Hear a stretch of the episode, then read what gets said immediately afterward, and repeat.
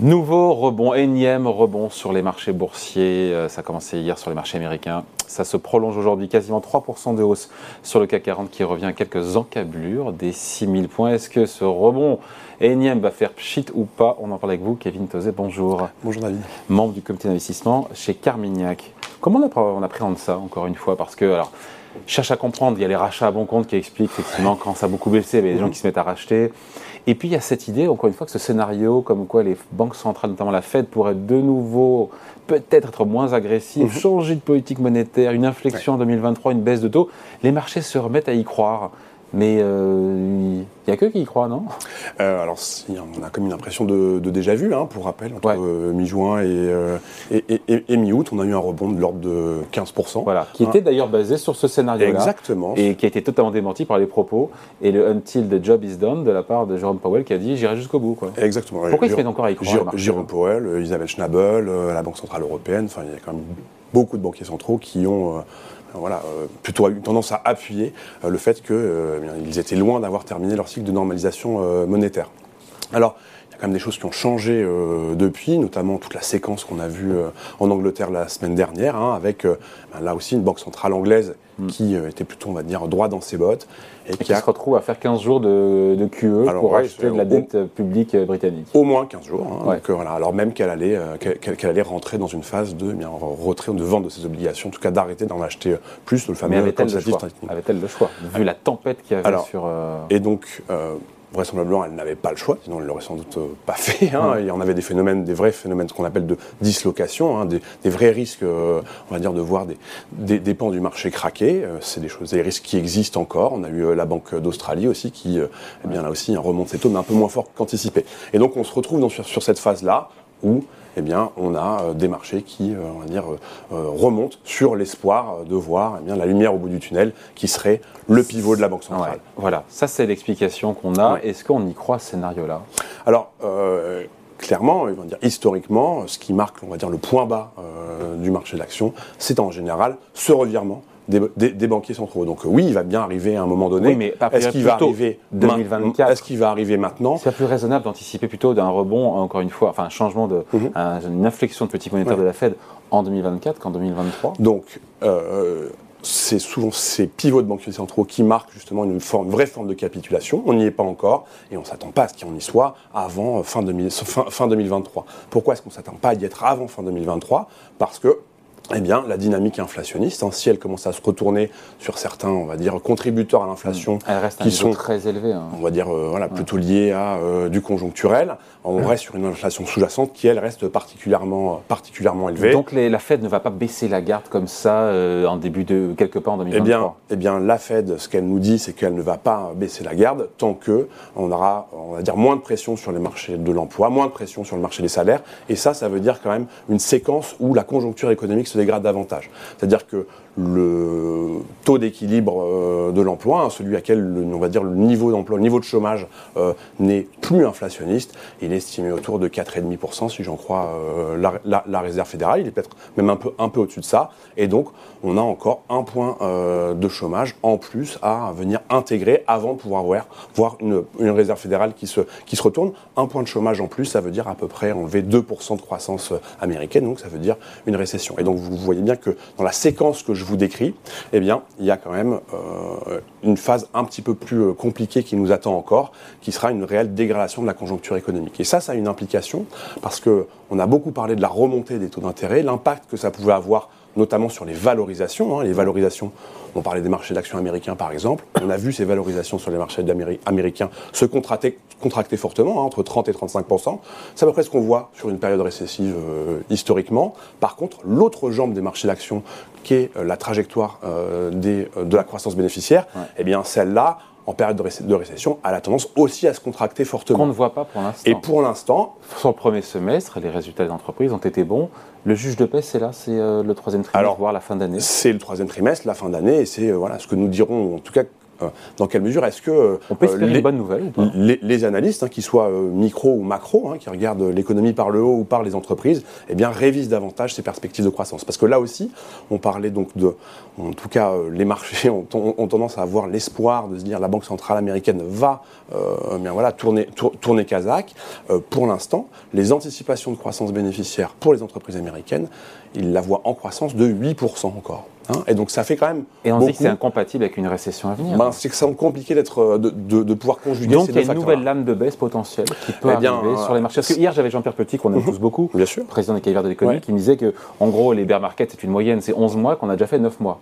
Bon après c'est une moyenne encore une fois Ouais. et chaque histoire Et est donc, différente. si on reprend cette même notion de euh, moyenne chère à, à Jean-Pierre Petit, eh bien, en moyenne, pendant une période de récession, les valorisations, elles se contractent de 30 à 35 Il en est de même sur les trajectoires de, de résultats. Et pour l'instant, on a eu une revue à la baisse, on va dire, de la trajectoire de résultats de l'ordre de 1,5%. Et donc, oui, on peut s'attendre à ce qu'il y ait une Donc, davantage le, de ouais. dégradation Donc, le sur la rebond- partie fondamentale. Donc le rebond boursier qu'on a aujourd'hui ne va pas tenir, c'est quasiment certain, vous écoutez. hein. Alors, il ne va pas tenir. Après, c'est voilà, dans ces phases de baisse, il y a aussi potentiellement de la valeur à aller chercher, euh, on va dire ce, De manière opportuniste. Alors, euh, en, en- en anglais, on dit bear market rally. hein, c'est une allusion à l'ours. En français, c'est un, un peu moins joli. C'est le rebond du chat mort, hein, peut-être. Mais Ouais. en tout cas, Ouais, il y, a, il y a quand même euh, une, on va dire, un positionnement de marché qui est extrêmement négatif. C'est-à-dire que la séquence que je vous décris, elle est quand même de plus en plus intégrée par le consensus. hein. On a un, un pessimisme de marché qui est très très fort. Et quand on est pessimiste et que plus personne n'en veut et que ça capitule, on n'a pas le sentiment qu'on vit une Alors, capitulation. on commence, à, on commence à en voir. C'est-à-dire que là aussi, euh, si on s'atteint sur les marchés d'actions américains, par exemple,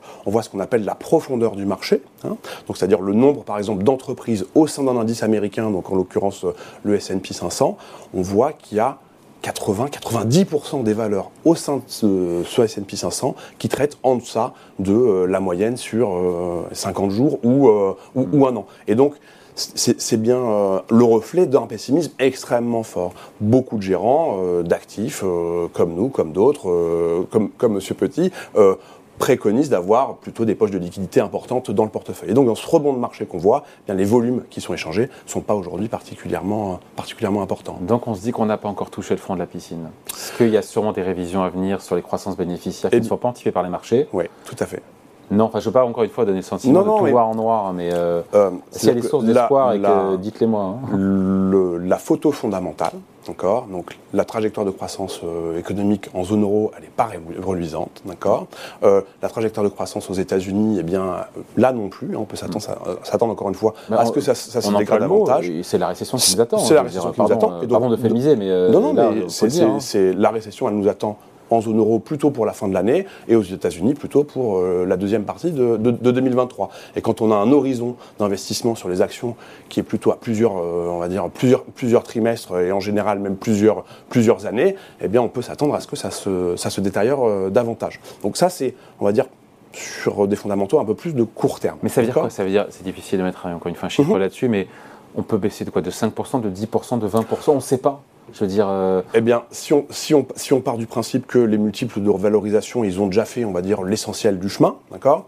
bon, on n'est pas obligé de partir de ce principe-là. hein. Non, mais on, on- faut bien partir sur des, Ouais. sur, sur des hypothèses parce que voilà, il y a déjà, encore une fois, comme on le disait, Mm. euh, une forme de négativité, un pessimisme qui est, qui est fort. Ils ont déjà corrigé de l'ordre de ce qui se fait sur, euh, en, péri- en période de récessive, sur les trajectoires de résultats.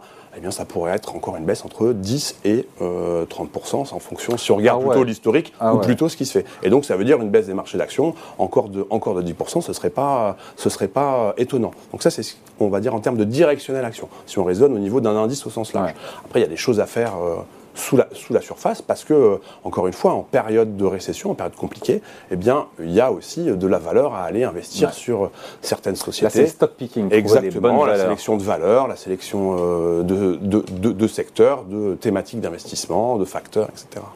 Bon, on se dit que, et on se fasse quitter là-dessus, Kevin, Mhm. qu'est-ce qui pourrait inverser la tendance encore une fois? Sachant que voilà, 5 ou 10% de baisse supplémentaire, mais qu'est-ce qui pourrait tout d'un coup inverser parce que l'inflation se tasse, parce que les croissances bénéficiaires finalement tiennent mieux que ce qu'on aurait pu imaginer, Alors, malgré la récession à ce, venir? qui, ce qui- ce qui pourra, euh, on va dire, euh, la, fin, la, lumière, la lumière au bout du tunnel, elle se retrouve sans doute dans justement cette dynamique euh, d'inflation, cette dynamique de banquiers centraux.